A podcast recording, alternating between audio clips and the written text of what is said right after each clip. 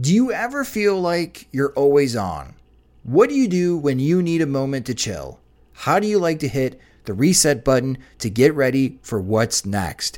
These days, everything is go, go, go. It's nothing but nonstop hustle all the time with working from home and trying to stay in touch with friends and family, a million pressing social issues, and an expectation to always be on 24 7. Sometimes you just need a moment to turn off and hit reset. That's when you reach for Coors Light. It's made to chill. My moment to chill is watching baseball, especially when the White Sox are on. I like to have a Coors Light beside me. It's a great beer to have watching the games as it's cool and refreshing as the Colorado Rockies and even the mountains on my cans turn blue, telling me that it's time to hit reset. Sit back, relax, and hunker down for an evening of White Sox baseball. So when it's time for you to unwind, reach for the beer that's made to chill. Get Coors Light in the new look delivered straight to your door with Drizly or Instacart. Must be 21 years or older to enjoy. Coors Brewing Company, Golden, Colorado. And as always, celebrate responsibly.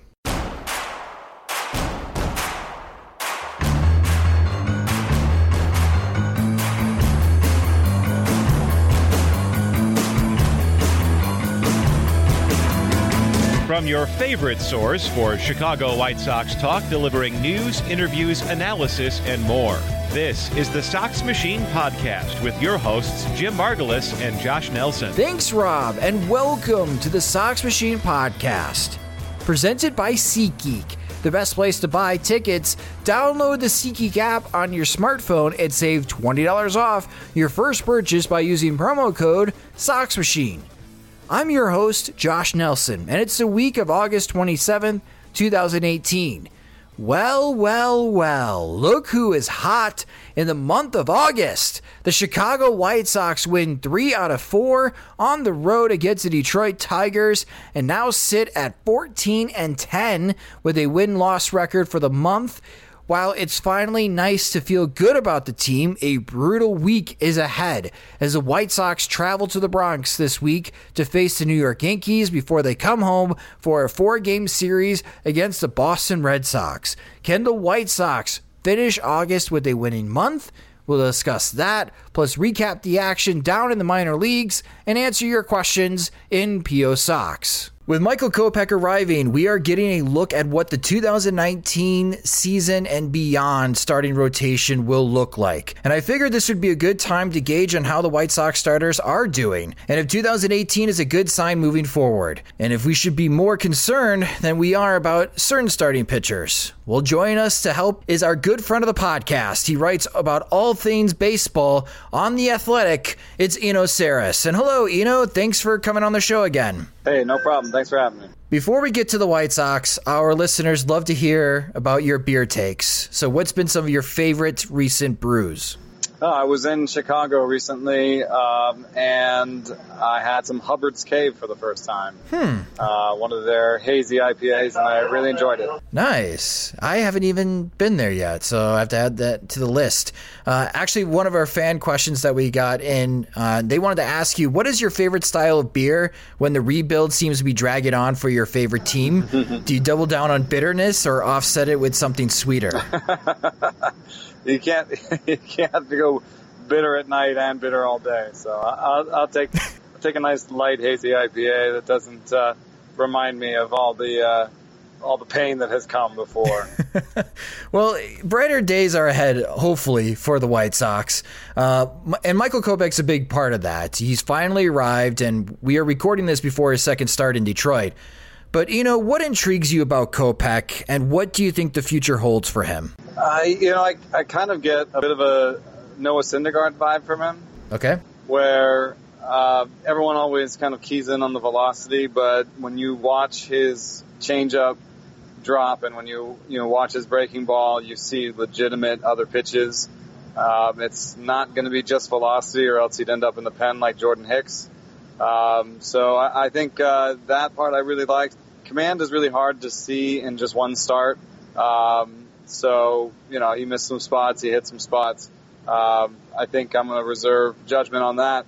But uh, the whole point of velocity is that you know uh, you get the same results on 96 down the pipe as you do on 91 up and in. Uh, but if you can reliably hit 96, then it doesn't matter as much if you go up and in or if you go down the middle. so, uh, okay, you know, I think uh, his velocity will get him out of trouble in, at times. Now, Lucas Giolito obviously does not have the same type of velocity as Michael Kopech, and for his season, he's still sporting an ERA above six. And it took about 18 starts this year before his K percentage was equal to his walk percentage. Mm-hmm. But in, in, his last seven starts, you know, there has been some progress as he has 40 strikeouts to 17 walks in his last 40 innings. Is 2018 going to be the norm for Lucas Giolito, or do you think that there's still hope for Giolito to meet his potential? He was, uh, I think he had bottom five command when I looked at uh, Command Plus, which was a, a, stat that Stats Incorporated came up with. Um, they sort of checked, they watched the games and they and they they marked. They they said, oh, you know what, he was trying to go up and in on this guy and he missed by this much or he missed by that much. They tried to use scouting reports and just intuition uh, to judge basically how a pitcher, what a pitcher's intent was, uh, and he was near the bottom. Um, he always seems to be fooling with his mechanics, and um, you know, I uh, I don't know. I I, did, I wasn't that big on him when they acquired him, and I haven't really seen something uh, substantive change that has changed my mind since. Well, then how about the other guy, Reynaldo Lopez? On June 10th, his season ERA was 3.26, but since it's increased to 4.72, and his FIP is now at 5.27. I like Lopez's stuff, you know. I think his pitch arsenal is good enough to be an average, if not above average, major leaguer starter. But we have been hearing about focus issues from Lopez himself and the coaching staff. Do you think his struggles from the last two months can be blamed on a pitcher's ability to stay focused for an entire game, or is his arsenal not as good as I think it is. His fastball is not as good as people think it is. It's as, it's hard. I mean, it has decent velocity, um, and it's jumped up. I think over the course of the season at different times. But at the same time, it's very straight. It's low spin. It doesn't get the same whiffs as you'd expect. In fact, it, I think it gets below average whiffs. So he, you're right that he has a starter's arsenal in that his secondary pitches are pretty decent, um, and he has two of them. He has enough to, to get through the lineup a couple times. But if you're going to add uh, poor command, uh, bad fastball, and now focus issues on top of that, uh, you're putting yourself behind the eight ball there. I wonder what he would do with a lower arm slot, try to go for more sink, because uh, that might get more movement out of his fastball. Um, but if there's a focus thing, maybe you put him in the pen uh, and see what he does at a higher velocity in shorter stints. Maybe that improves the command. Maybe that improves the focus. Um, I think I actually like him a little bit more than uh, Giolito, even though um, you know Giolito had the prospect pedigree. Um, I, I, I, see more working parts here, and uh, I don't know what they have to do. I mean, sometimes uh, it, it, requires uh, a visit to the doctor and, and some uh, ADHD medication. That has been a huge step forward for certain players around the league. Uh, and that could be something for Lopez. Are you confident that both of these pitchers can pan out? Because again, like I mentioned in the intro, White Sox fans are expecting Giolito and Lopez to be part of the starting rotation when the team makes the transition from rebuilder to competitor. I expect that uh, one will be in the back end of the rotation and one will be in the bullpen. Oof. Well, that's not good news, you know. Uh, uh, well, you know who I do really like? Who do you like? Uh, Dylan Cease. Well, we all love Dylan Cease. So there, I think with him and Kopech, you've got a one-two. Uh, it takes all sorts to make a rotation go and make a, a, a staff go. Right now, there's a bunch of uh, teams going for the bullpen, so maybe this solves Giolito's problems. Maybe Giolito and Lopez are in the bullpen and they're part of the, the great new next bullpen of the future. I mean, if you look at it, the, the White Sox need a bullpen too. right. Yep. And that is true. But, but Cease, Cease has uh, a hammer, a legit hammer. I think he, his third pitch is going to be good enough. Um, when he wants to develops a little bit better. And uh, yeah, I believe in him. All right, before you totally break my heart, uh, let's let's chat about Carlos Rodon. He's having a good season from an ERA perspective. It's down to 2.71 before he makes his next start in the Bronx against the Yankees but his K, his K per nine is way down. His BABIP against is 206. His ground ball percentage is down by four points from his career average at 40%. His home run fly ball rate is at the lowest of his career at 8.7%. In our last episode, I thought what Rodon has been doing is sustainable with the results that he's been getting going seven, eight innings per start. But now I'm not so sure. What do you make of Carlos Rodon this season, Eno? I'm going to take positives away. Even if he regresses and even if he ends up uh, with a worse ERA, which I do expect he will, uh, I'm going to take positives out of this. I think he's throwing the changeup more often, and I think he's throwing with better command this year. Uh, he's been healthy and he's building up innings. Maybe uh, he's more Sean Manaea than Chris Sale or whatever. But I don't think so. I, I still see the potential for a top top of the rotation uh, arm in there. Um, you know, maybe you know playing with that percentage of sliders versus changeups. Um, I think well maybe that'll be a big deal for him because changeups in the past uh, I've done some research and have shown that high changeup whiff rates don't always translate to high strikeout rates. There have been a lot of pitchers in the past, like a Jared Parker type, uh, guys who have had good changeups that have also used it for weak contact. Hmm. Um, so, you know, I'm not saying that it's everything that's happening with Rodon right now, but it doesn't, it, it's not crazy to me that his home run rate goes down when his changeup usage goes up. So, um, I, I just think it's a real positive that he's throwing it more and his walk rate hasn't skyrocketed. That that combo to me is the biggest takeaway, plus some healthy innings. Um, so I could see him putting all together next year where maybe he goes back to the slider a little bit more, but he still has that changeup in the back pocket. Uh, and he and he gets that good mix of strikeouts and ground balls. Where do you think Rodon could stack up against other starters in Major League Baseball? Is he one that you would say, yeah, he's elite, he's ace type, or is he somebody that would be a good number two or number three starter on a team that would be a contender? I mean, I think his floor, like I said, floor might be around Sean Manaea. Uh, but he still has more velocity than Sean Manaea. I mean, Manaea right now is down to 91. Um, and I would take both of Rodon's secondary pitches over Manaea's uh, secondary pitches. So, um, you know, having Manaea as a floor, I think, is a, is a good spot. That means that at worst, he's kind of a two, three, four, like a middle of the rotation guy. Um, but I still see, you know, uh, especially if good health means uh, good velocity, um, and the, and he, you know, tinkers with that pitching mix a little bit more, I could still see an ace in there. Uh, I could see dual aces with him and Kopech, so I, I wouldn't get too, too, too depressed about Lopez and Giolito. well, thank you, uh, raising my spirits. James Shields, at the moment we're recording this, is still with the White Sox. We figured that he could have been somebody moved to any team that needed some help, eat some innings in the back end or the rotation, but that hasn't come to fruition yet. Is it worthwhile for any contending team to acquire James Shields? You know, I'm not sure. I mean, the I think what happens is um, if you think you have enough of a of a starting rotation to make it to into the into the postseason, any acquisition you're looking at right now, you're trying to decide can they pitch in the pen in the in the postseason? Will they be an asset to me out of the pen? I don't think that Shields in this part of portion of his career is going to get much of a velocity boost by moving to the pen. Uh, so having kind of an innings eater out of the pen is not that useful in, in the postseason.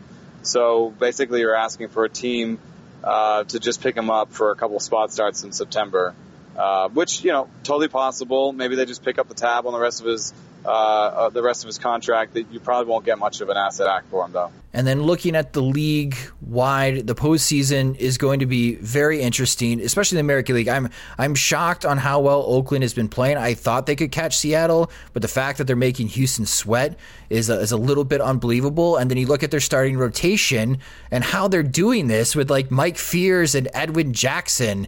Uh, how long can this last, do you think, for a team like the Oakland A's? And are, are teams going to start moving in the direction of what Tampa Bay is doing, starting with an opener and then having starters, what we thought were starters, come in later in games uh, as far as recent trends in baseball pitching? It reminds me a little bit of a different Tampa Bay team. I think the Tampa, Tampa Bay Buccaneers once won uh, once won a, uh, a Super Bowl with Brad Johnson at quarterback. Yeah. Um, and I think uh, this is sort of we're entering the Brad Johnson era of baseball, where people think I just need a guy to get me through four, uh, then I'll slam the door shut with my bullpen. Um, you know, I, I think that the Astros they wanted to win it all, so they made sure that they went and got Justin Verlander and Gerrit Cole. Um, so there's still value in, in building a good rotation. I think the A's didn't really have the resources uh, to put together a complete team. And so the A's are always going to have a flaw somewhere. And this year they just decided, you know, I don't think they even decided it. I think it was just the kind of ebb and flow of their of their minor leagues. Because if you look at it, next year they're going to have uh, Jesus Luzardo, uh, who came over in the Doolittle trade. Mm-hmm. They're going to have um, AJ Puk coming back from injury. Hopefully James Kaprielian is not broken. Uh, those are three top end arms that you know they could have been available this year if everything had bounced right. Uh, but instead, because of injuries, it'll they're talking about 2019 and 2020 for those guys. So maybe they'll have a rotation then, and who knows uh, where they'll skip then. But um, you know, I, I do think that there is a trend towards the bullpen, and I think really what it comes down to is that we've had 30 teams for a long time, but the population in America and the population around the world and the types of markets that we're going into to get players have only gotten better. And if that's the case, what's going to happen is that eventually every portion of baseball is going to get better. And I think what teams realized was was that like you can have six, seven, eight really good bullpen arms these days. Um, it's maybe hard to still you know build a six, seven, eight uh, starting pitching uh, kind of depth uh, because of injuries, but especially the way that we're throwing hard and the way that we're developing pitching and the way that we're scouting pitching, you can definitely find eight really good relievers in a given year. Um, and I think that's what's led to this is the idea that like, oh, I don't have to spend that much. Uh, I can go find them in my own. I can go find them in my own stat in my own um, minor league system. I can go find them in Japan. I can go find them in Korea, and I can put together a great, a great bullpen for not that much, and and use that to dominate games. I'm still assuming when October comes and the postseason starts that it's going to be a game of bullpens like it was last year. Are you expecting the same?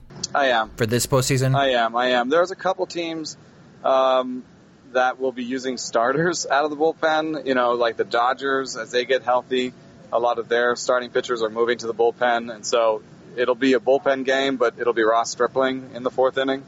Um, and uh, I do wonder about the Red Sox. Their bullpen is not as good as everybody else's, but their lineup is maybe the best, and their starting pitching, if, if Sale is healthy, is is among the best. So they're they're the one team that's kind of saying, okay, we're going to do it a different way. Uh, but otherwise, yeah, I mean the the there was a I think a baseball uh, history of baseball high in terms of percentage of post inning um, innings pitched by the relief corps, and it was something like 48% last year. So I wouldn't be surprised if more innings are pitched by the bullpen this postseason uh, than by the starting rotations. And then my last question is on the position players pitching more often than ever before. Is that a good thing for baseball? Uh, it's just a just a consequence. If you if you start pitching your bullpen more and using them more in the in the regular season, you're going to run out of arms on certain days. And and you know the best the best teams out there actually now have a person in the front office or on the coaching staff whose job it is just to do call ups and manage the bullpen in terms of calling up guys and putting guys on phantom DL stints, uh, and just managing arms and managing the roster to, to keep the bullpen fresh. Uh, but if you have, even if you have that coach doing the best he can, you're going to run out of days um, where your your bullpen's fresh. I mean, I saw the Rays went into extra innings, took a lead, uh, and had to have their catcher pitch with a lead, with a, like a, a four-run lead in the 11th inning uh, they had their catcher pitch, Jesus Sucre, and uh, he gave up two runs, and then they had to go to to uh, Jose Alvarado, who I guess they had been ha- trying to sit that day. Um, so you know, I think it's going to lead to some overused arms, some injuries, and, and more position players pitching. It certainly feels that uh, moment from The Simpsons when uh, the devil starts feeding Homer uh, donuts on the machine where like we all used to yep. love position players pitching and now we're kind of like okay all right that's enough. Uh, especially when Jose Reyes is out there slinging sidearm at 75 miles an hour. It's not that compelling. Well we are curious if Matt Davidson be- can become a pitcher after oh he seen. had he had legit stuff. I think Charlie Culberson had 95 too. So those two guys uh, you know could yeah maybe we'll develop some two-way players that can that can rest the bullpen like that and uh, and pinch hit and uh, you know more Brooks Kieschnick types. But uh, yeah, you know, I think that that could be a use of a roster spot for sure. You could read Eno's excellent work on The Athletic and follow him on Twitter as he has been dropping baseball knowledge all season long, especially for those that play fantasy baseball and you are coming up into the postseason. Eno has been trying to help you guys out with last late season information, especially in the pitching front. He's at Eno Sarris. And Eno, as always, man, thanks for coming on the show. Yeah, thank you. If, if you um, if you or your your listeners want to be a little bit more depressed, uh, this weekend I'll be publishing uh, a piece about Yoan Moncada, how he's improved in a key way and yet uh, sort of displayed a key flaw that he has yet to overcome. All right. So I'm going to be looking forward to the positive. Let's give over the negative. Yeah. No, I'm kidding. just just hug that Eloy teddy bear tight tonight. I will. I will. Uh, thanks, Eno, so much for coming on. Thanks, man. A quick word from our sponsor, SeatGeek. Football is back, and SeatGeek is the smartest easiest way to get tickets to every game all season long. Whether you're searching for a last minute deal, plan a night out with friends, or need to find the perfect gift, SeatGeek helps you find the best seats at the best prices fully guaranteed. There's nothing quite like being there in person, and SeatGeek will get you closer to the action for a great value. SeatGeek is designed to make your ticket buying experience easier than ever. By searching multiple ticket sites and grading every ticket based on value, SeatGeek helps you immediately identify the best seats that fit your budget. Plus, every purchase is fully guaranteed, so you can shop for tickets on SeatGeek with confidence. And it doesn't end with sports. SeatGeek has plenty of tickets to concerts, comedy, and theater too. I actually have the SeatGeek app on my phone, and it's by far the easiest way I found to shop for tickets. And I use SeatGeek all the time to buy tickets to White Sox games. And you bet that for this upcoming weekend, when the Boston Red Sox are coming into town for Labor Day weekend, and if the White Sox make some announcements on certain players being possibly called up, I will have a finger on the SeatGeek app because SeatGeek makes it so easy for me using their deal score to get a great deal on tickets for White Sox games, especially if they called up Eloy Jimenez, just like I did for the Michael Kopech start. Went to SeatGeek, found two great deals on SeatGeek, and quickly got those tickets before costs really rise.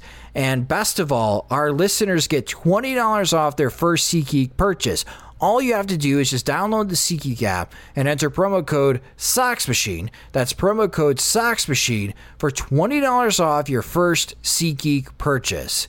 SeatGeek, life's an event. We have the tickets. Now to help me recap the most recent starts by Michael Kopech, Lucas Giolito, and Reynaldo Lopez is the managing editor of SoxMachine.com and the co-host of the podcast. It's Jim Margalus. And hello, Jim.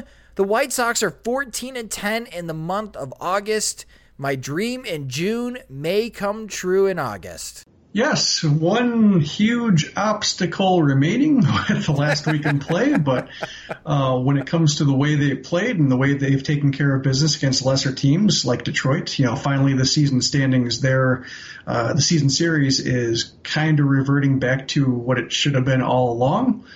Possible and we're going to recap this series, continuing the conversation on starting pitching with this episode, going in reverse, starting from Sunday with Michael Kopech making his second start. I thought, you know, it's been interesting that a lot of people, including Eno Sarris, that been comparing Michael Kopech to Noah Syndergaard. They kind of look the same. They're the same type of build. They're both from Texas.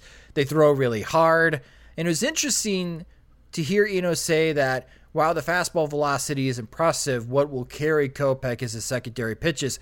We got a chance to see that in his second start, and with Kopech facing a lineup a second and third time through, his final line was six innings pitched, seven hits allowed, only one earned run. He didn't walk anybody, so he's yet to walk a batter in his young major league career with four strikeouts on 86 pitches.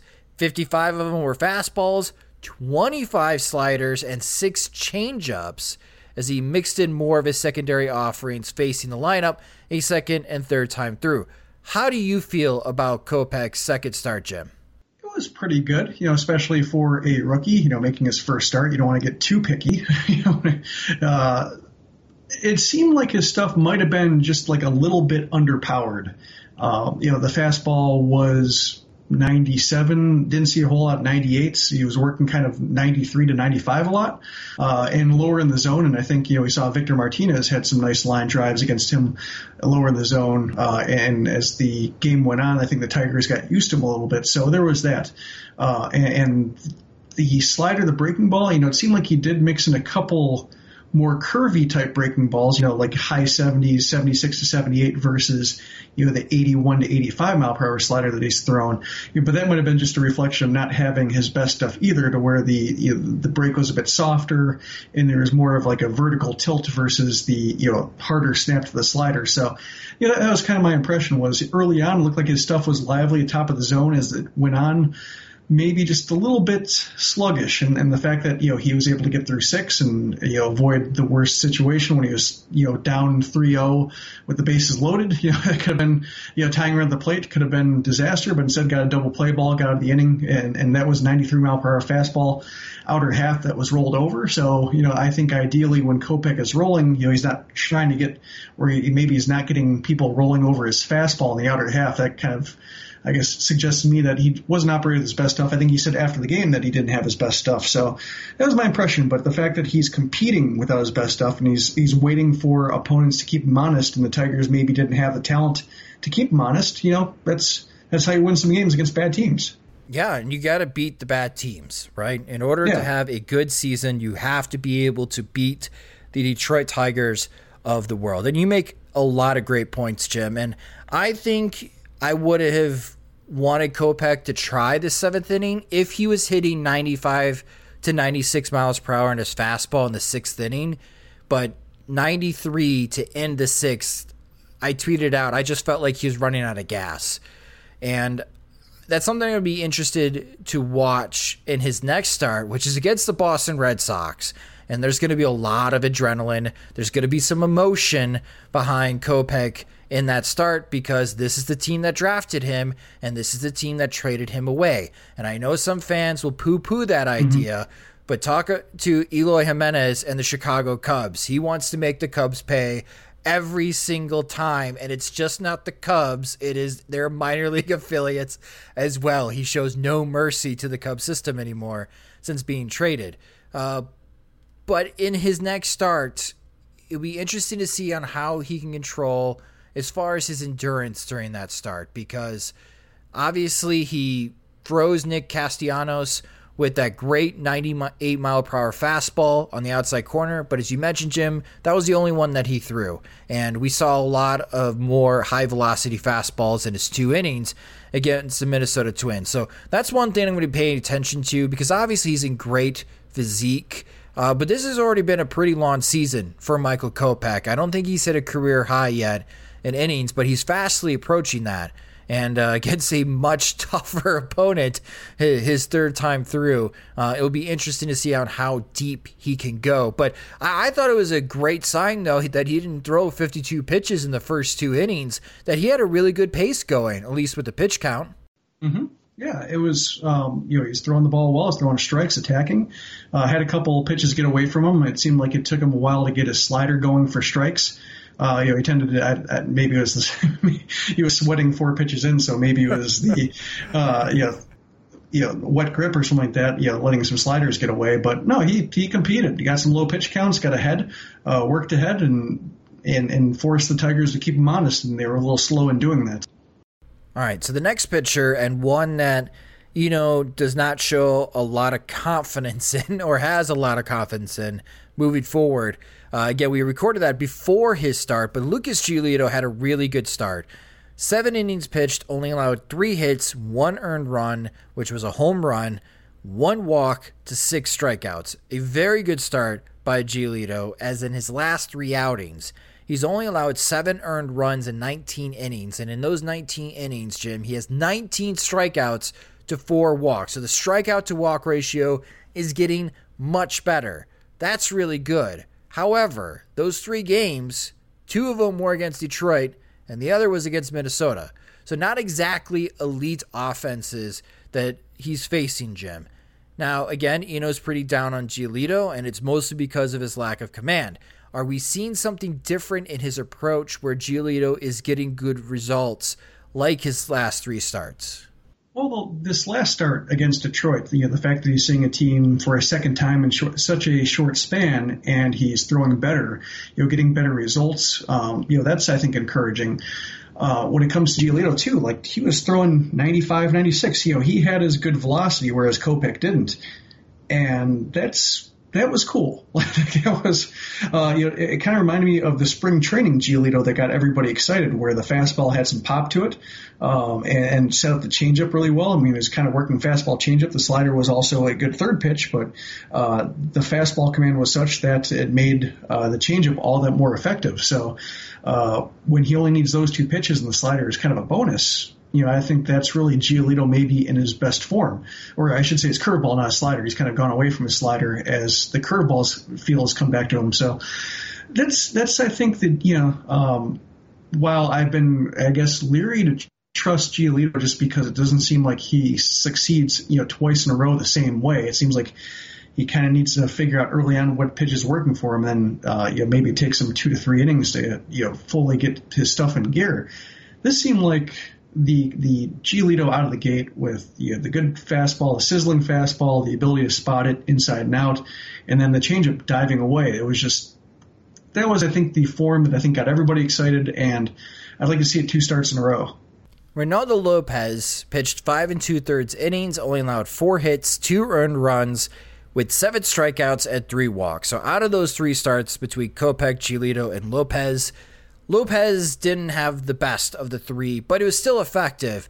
And Eno mentioned, Jim, that Lopez's fastball is not that great. And I always thought it was a good pitch, but I'm starting to realize that even though he throws it pretty hard at 96 to 97 miles per hour, that his secondary pitches are better. And using weighted pitch values, which help tell us how effective a pitch has been, it's not predictive Zero is average. So zero runs is average. And how Lopez's pitches break down, you can look this up on fangraphs.com.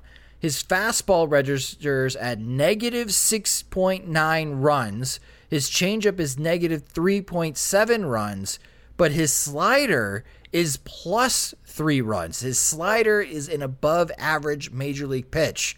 So, Jim, does Lopez need to throw his slider more often? Because right now he throws it about 17% of the time to 60% fastballs. Seems like he could. Uh, yeah. I haven't really been impressed with the changeup this year. I think that's kind of the pitch that when I when I look at him and the way he's performed, it's just not an impressive offer. gives a lot of homers on it, gives a lot of damage, and it's kind of backslid on him. I think.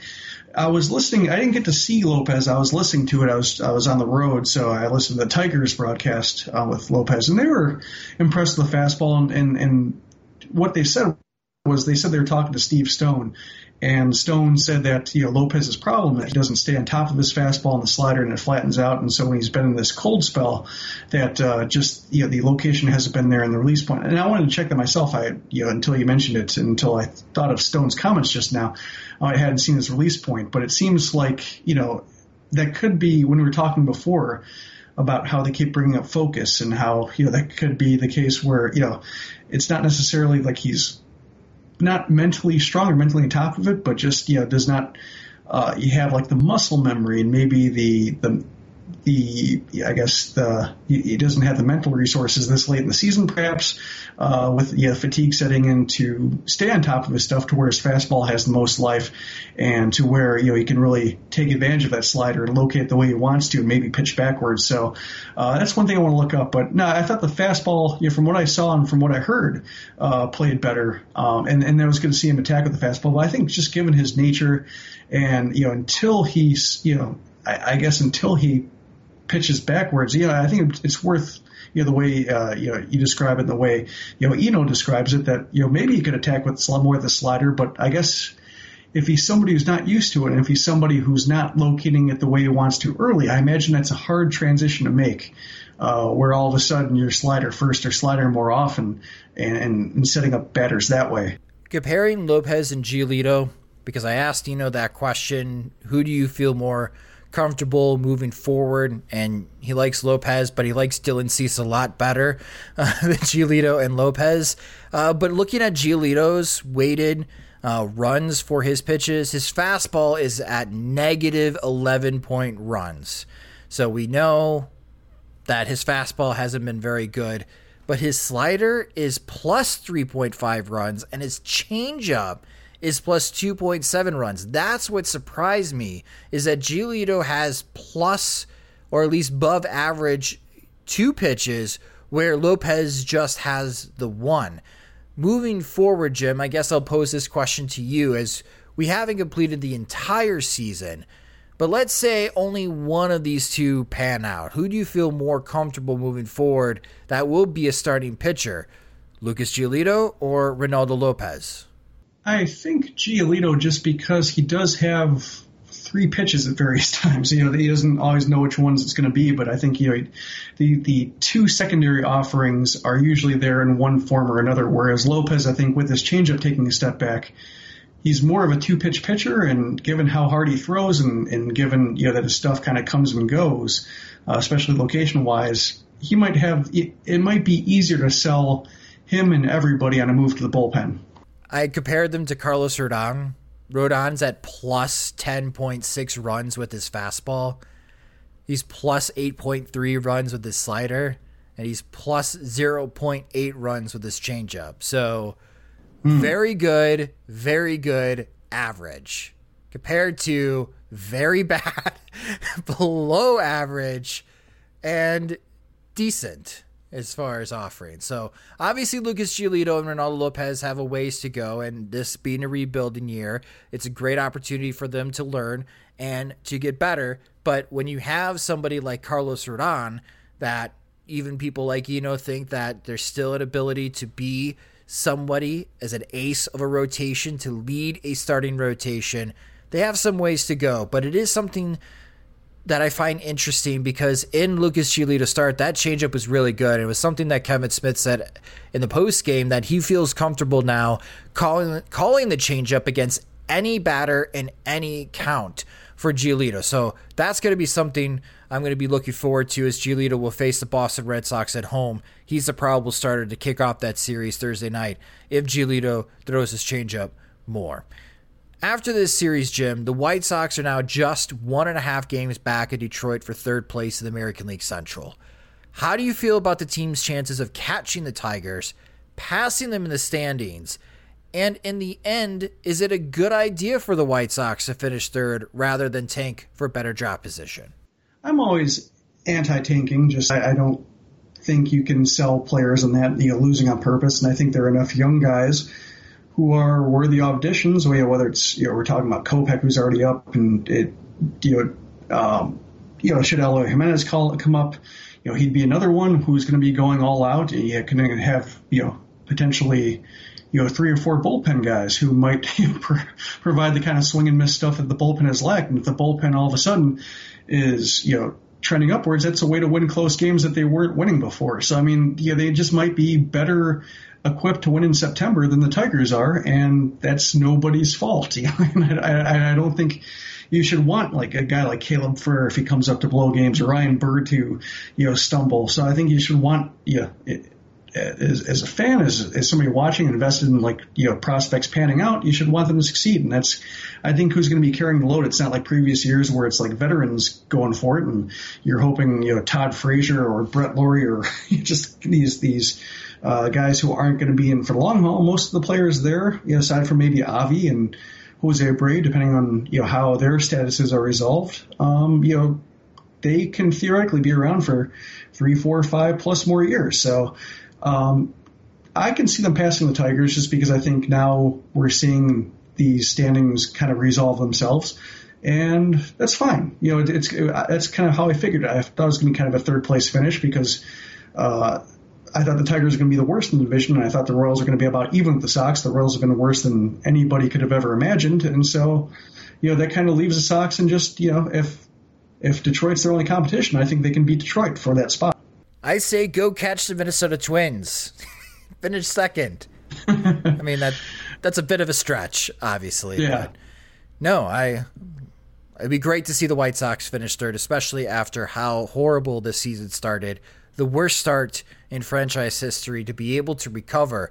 And like I mentioned in the intro, the White Sox are 14 and 10 in August. They're 18 and 17 since the All Star break. So they're playing above 500 baseball in the last 35 games. And now comes the tough part because in this mm-hmm. upcoming week, as we will preview the upcoming series as the White Sox head to the Bronx to face the New York Yankees. And the Yankees, thanks to playing against the Baltimore Orioles, have been winning more games often as of late as Boston has stumbled a little bit. The Yankees are 82 and 47, which means they have clinched their 26th consecutive winning season. Must be nice. Mm-hmm. And the Yankees are currently six and a half games back of Boston for the American League East lead. So this is a big series for the Yankees. They want to keep the momentum going. Your pitching probables for this series starting on Monday. This game will be on ESPN for those that are outside the Chicago area. Game starts at 6:05 p.m. Central Time. It is Carlos Rodon against Masahiro Tanaka. On Tuesday at 6:05 p.m. Central Time, it is James Shields against Lance Lynn. And on Wednesday at 6:05 p.m. Central Time, it is Reynaldo Lopez against CC Sabathia. Jim, what are you looking forward to in this series? Well, I'd like to see him win a game. it's uh, there we go. well, basically, I mean, you know, the Yankees swept them the last time, and we've seen the White Sox go winless against Oakland, and you know that's just never, never a sign of a good time. So I, I think it'd be fun to see him win one, but yeah, you know, uh, I guess more specifically, you know, seeing Rodon continue what he's doing, seeing Lopez try to build off looking better against Detroit and, and not getting shelled because I think, you know, that might, you know, if he gets, if he goes from looking adequate against a bad team, you know, then getting exposed against a good team, then I think you start, you know, thinking about September, maybe six man rotations and just trying to ease them to the finish line without, you know, I guess totally giving up, uh, or, or or sitting them or making skip starts because there is some value in just kind of gutting through and building up your workload and learning from failure. So there's that. But, uh, you know, watching the White Sox this year against Lance Lynn, watching the White Sox for years against CC Sabathia, you know, just hoping that they can kind of turn around the way they have against somebody like Kyle Gibson, who they've uh, solved after getting stymied by him for years. You know, it'd be nice to have them uh, you know, not get shut down by Lance Lynn like three or four times in a season. That that's kind of just what I'm hoping for individually. But yeah, just you know, um, keep playing respectable. And they played the Yankees pretty respectfully last time. It's just they happened to be on the losing end of all three. And you know, maybe now with a little bit more talent. I know Jose is out, but I think you know the by and large teams playing a little bit better across the board. Uh, starters are going deeper. The bullpen's a little bit more rested, and the Yankees bullpen is a little bit thin right now you know, maybe there's a way to, you know, maybe end up on the uh, right side of the score late in games. Yeah, it's going to be a good test for Carlos Rodon, right? He's had a terrific stretch in 2018. Be interesting to see what he could do against one of the better lineups in all of Major League Baseball against the New York Yankees. I totally agree with you about the Lance Lynn thing. My lord, yeah. it is annoying on how the White Sox cannot hit against Lance Lynn. But the one thing I'm looking forward to, Jim, in this series, I want Daniel Palka to run into one and just see a majestic fly ball go out in right field at Yankee Stadium with that short porch and see like if he can go upper deck or even triple deck. Yeah, that's it's possible. Maybe a facade shot. that just ricochets and bounces all the way back to first base because he hits it at about 120 miles an hour. That would be great. I mean, if he can run into one and compare it to, you know, Giancarlo Stanton can run into one, because uh, those two guys, I believe, are still one two in exit velo- average exit velocity on home runs, as both really get into it. Two of the stronger players in all of Major League Baseball. Well, before we answer your guys' questions in PO Sox, let's recap the action next that was in this week's minor league report. Listen, you hear that? That's the sound of nothing. And nothing is what you'll pay for medium fries when you buy any Mickey D's new crispy chicken sandwich. It's crispy, juicy, tender, all white meat chicken with crinkle cut pickles on a buttery potato bun. Mmm. Buy one and we'll hook you up with a free medium fries. That's like zero zilch zip. So try any Mickey D's new crispy chicken sandwich and get a medium fries for nothing. Ba da ba ba ba. Prices and participation may vary. Cannot be combined with any other offer or combo meal. Welcome to the minor league reports as Eloy Jimenez wrapped up another successful week in Charlotte with a three hit game on Sunday. He came up a homer short of the cycle, but drew a walk, and now he's hitting 364 with a four digit OPS in AAA. That's nothing new, but Seby Zavala's hot streak is a welcome development. He also had a three hit game on Sunday, extending his hitting streak to five games and raising his average by 20 points this week. With Ryan Burr joining the White Sox, we are now a week away from finding out which relievers will join him in Chicago. Caleb Frare is up to 19 strikeouts to just 12 base runners over 12 and two thirds innings with Charlotte. And since he needs to be added to the 40 man roster anyways, he looks worthy of September call up.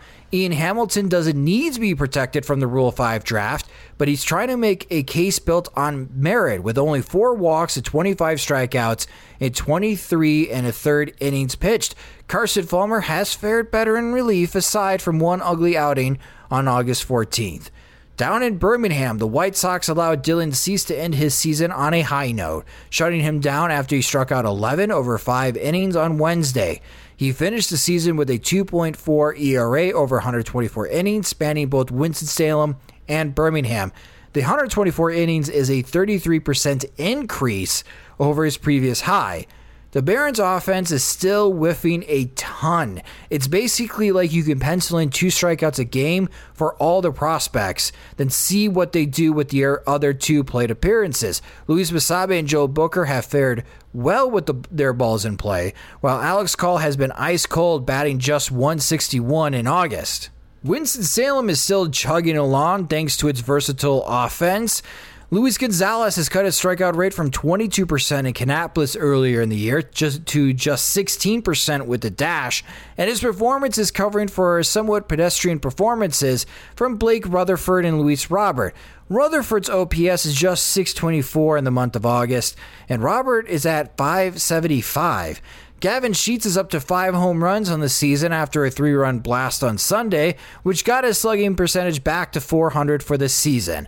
Kannapolis is still hanging on to a postseason spot, leading West Virginia by two and a half games in the wild card, assuming Lakewood can hold on to its four and a half game lead to win both the first and second half titles. Steele Walker's power is starting to show up. He homered in both games this weekend, giving him three for the week. Luis Curbelo also busted out of his slump with four multi hit games this week. Speaking of busting out, Romy Gonzalez demanded everyone's attention with his week at Great Falls. The 18th round pick homered five times and also tossed in an 8 RBI game. He needed to do that to overshadow Amado Nunez, who has five extra base hits over his last four games, is now hitting a team best 338. In the Arizona Rookie League, Anderson Comas has taken the clear lead among the 2016 international signing class, while Luis Mieses, Anthony Coronado, and Jose Guerrero have all scuffled. Comas is hitting 314 with a 347 on base percentage, and he's slugging 397 with just 24 strikeouts over 40 games. He's also riding a 13 game hitting streak. The power hasn't materialized yet, but just about everybody on the AZL Sox can say that. And in the Dominican Summer League, the White Sox are 18 and 54. That will do it for the minor league report. Now answer your questions in PO Sox. You've stuffed our mailbox all week with questions from your tweets and Facebook posts. Now, to cure your curiosity on the White Sox, here is P.O. Sox.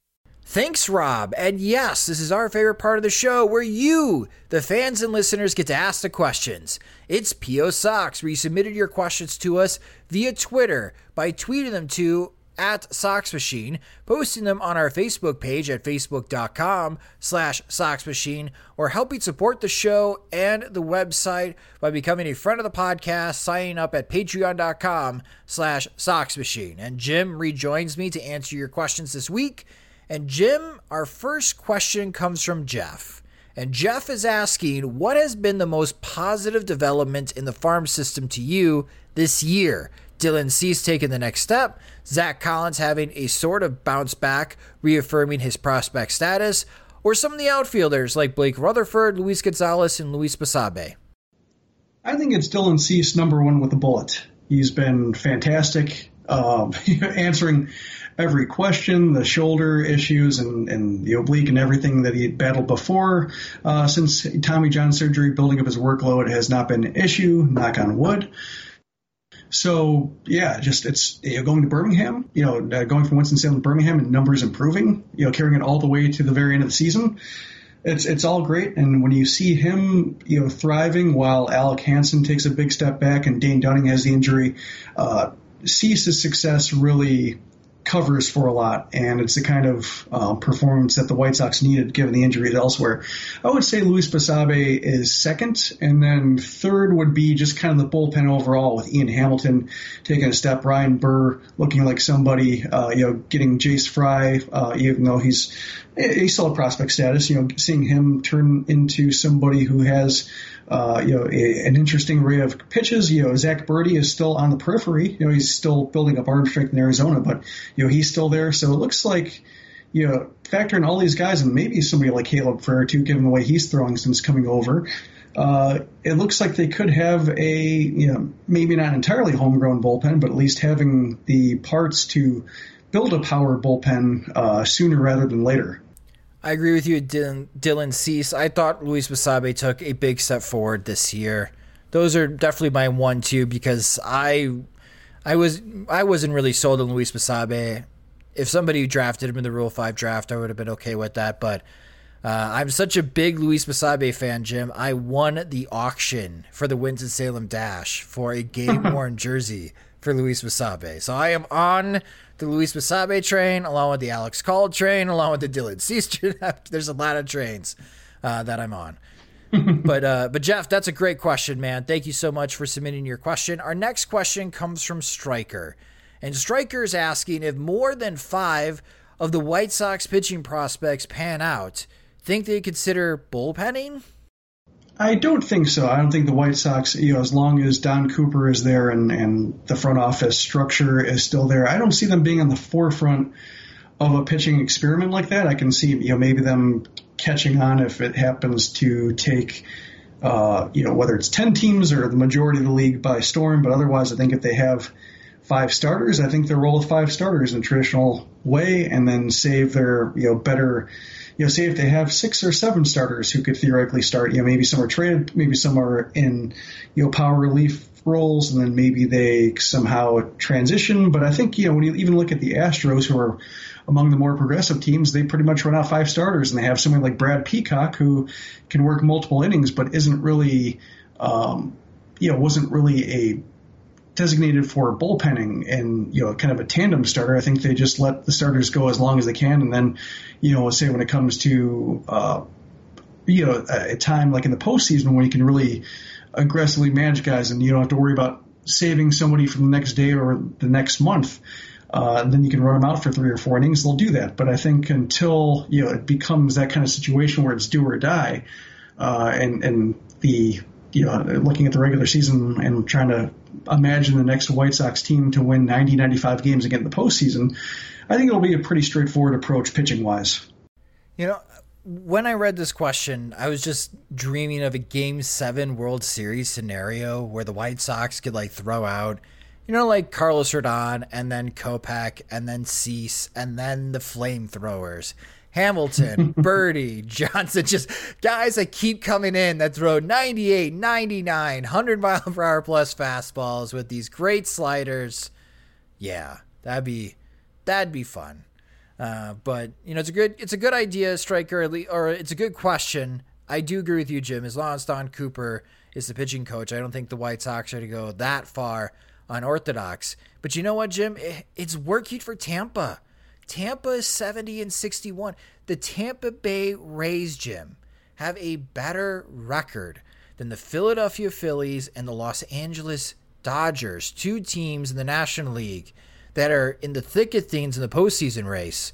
And the Rays are not even within striking distance for any of the postseason spots. Yeah, no, the American League is nuts. So clearly it's worked for Tampa, but I can't imagine it working for every team. And with all the injuries that the Rays have had this year in the starting pitching front, if those guys come back strong and healthy, I don't imagine Tampa Bay even bullpenning themselves as much as they have this year for next year. But it is a good thought, Striker. Thank you so much for your question. Our next question comes from Russell, and Russell is asking Jim, does it make more sense to consider Jace Fry a building block or flip him before he breaks? See Tommy Kahnle. I think with with Fry, given that he's had a couple Tommy John surgeries, I don't think his trade value will be all that high. And I think if the White Sox try dealing him or like aggressively selling him, you know, maybe I can see him being thrown in as somebody who sweetens a pot, or you know, is, is kind of like the uh, second piece of a trade, uh, significant but not somebody who uh, you know makes a deal happen on his own. You know, maybe I can see that, but given the two surgeries and given the White Sox that they're still you know, shaping up a bullpen and can still use all the depth possible. I think teams would kind of smell that, you know, saying, you know, why, why is the team in the White Sox position trying to trade somebody like him, especially, you know, with the way Kahnle, uh, you know, and the White Sox didn't have to move Kahnle. It was kind of surprising when they did and that they moved him in the same package as Dave Robertson. And, you know, right now, given the way Kahnle's pitching, they're not looking any worse for the wear, and it looks like, you know, they're better off, you know, trading them too early than late. So I think when it comes to somebody like Fry, who has those red flags, you know, multiple surgeries, I just don't see teams being that much, in, you know, I guess that interested to trade somebody, you know, automatically interesting, you know, like, er, you know, along the lines of a Blake Rutherford. You know, perhaps the White Sox can get somebody that like, yeah, do it because they have so much left-handed depth. But I just don't see teams hunting for Jace Fry given those obvious caution flags. My follow-up question is about Nate Jones. Is he alive? Is he dead? Because I feel like Nate I, Jones is someone in the same situation.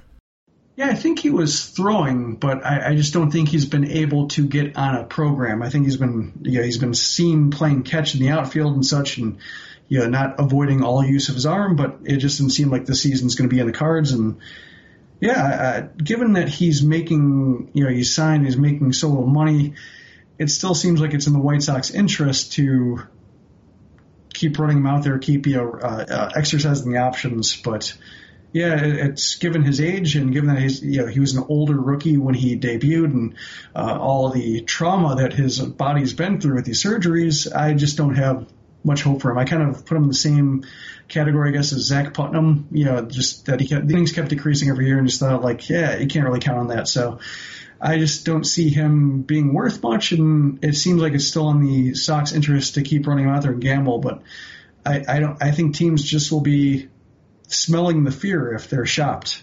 Right. So I understand where Russell's coming from. Where if you look at Jace Fry, is he the next Nate Jones? Somebody that's having a lot of success and someone you can dream on, but he could break at any moment. And when he breaks, that could be it. Yeah, no, it's it's fair, you know, and, and we've seen it with the relievers, but I think you know, hopefully now that he's got traction in the big leagues and has a routine, I think that's that was what was so tough about Fry, is that you know he had surgery shortly after you know his career got started, really didn't get to establish himself in the system, the training program, everything like that. So I'm hoping, and I'm sure everybody's hoping, especially the guy who undergoes the knife, uh, you know that perhaps finally getting some footing and, and being um, you know regimented in the uh, system and you know having the workload, having you know an understanding of how his body works, and the White Sox having better understanding of it, maybe they'll be able to avoid it. But uh, yeah, it's just it's always there. But I think given that he's been healthy the last two years, aside from a brief DL stint that was unrelated to his arm, uh, I, think they can feel a little bit more comfortable than Jones uh, can, and and so I'm hoping that's the case. But yeah, with Fry, it's just more of a matter of if he throws that one pitch that derails his career. But yeah, it's it's more that than something chronic. So I think you know maybe next year, if Fry is pitching well and, and proves it again for another year, and the White Sox just have like an undeniable amount of left-handed depth with you know Bummer and Frare and you know who else you know Medeiros if he shifted the bullpen you know maybe they can justify that and teams will back off and or or or, or maybe won't I guess wonder what the White Sox are doing and why they're so, I guess, trying to get rid of them trying to unload them Maybe they'll just see it as like depth forcing a move, and maybe that's the case. But I think right now it would still seem like the White Sox are just trying to get out from under something before it blows up on them. Do you think next year, if Nate Jones is still not healthy and still not pitching for the White Sox, that we're going to look back at the Nate Jones saga and say maybe Rick Hahn missed an opportunity here to trade Nate Jones away and get somebody that could help the team. Maybe, but he's been, you know, I guess so banged up for so long that I can't blame I, I can't blame him for you know, I guess holding on through the first injury and then he's just yeah, I don't think there's been a case since he, you know, basically missed the full season to where, you know, there was really a golden opportunity. I think he needed to prove himself you know, after his full season back from the elbow surgery and the back surgery that, you know, one more healthy half season would have been able to allow him to get moved, but just never happened. So I think, you know, maybe they would have been selling low and it would have been all that compelling and you wouldn't have noticed he was traded, you know, one way or another. So I, I don't see that window being there. I don't think they're holding out false hopes for him. I think they're just trying to hope that he would establish himself longer than he did. Well, the lesson here is Jace Fry, don't get hurt. That's simple, man. That's all. Yep. Yeah. Just uh, yeah, you make sure that uh, elbow ligament is uh, stays in one piece. Yes. That's all you have to worry about, man. Just stay healthy, and we don't have to bring up this conversation ever again. But it is an interesting thought, Russell. Thank you very much for submitting your question. But that will do it for this week's PO Sox questions. Thank you guys so much for submitting your questions this week. If you have a question or a topic that you would like Jim and I to tackle in a future Sox Machine podcast episode, again, follow us on Twitter. We're at Sox Machine. Like our Facebook page at facebook.com slash Sox Machine and help support the show and the website by becoming a friend of the podcast at patreon.com slash soxmachine our patreon supporters get additional content every single episode as they get an opportunity to ask questions to our guests and additional po sox questions in which we'll add those recordings to their special podcast feed. So if you're interested in getting more content from jim and i go to patreon.com slash soxmachine to sign up today. And that will do it for this edition of the Sox Machine podcast. I want to thank our guest, Eno Sarris from The Athletic, for joining us. Uh, and talk about the White Sox pitching this week. And if you just discovered the podcast, you can subscribe to us in a variety of ways. One is through iTunes, Spotify, Google Podcasts, and audioboom.com slash Sox Machine. The Sox Machine podcast is a production of SoxMachine.com, your home for all things Chicago White Sox baseball. Alongside Jim Margalus, I'm Josh Nelson. Thanks for listening.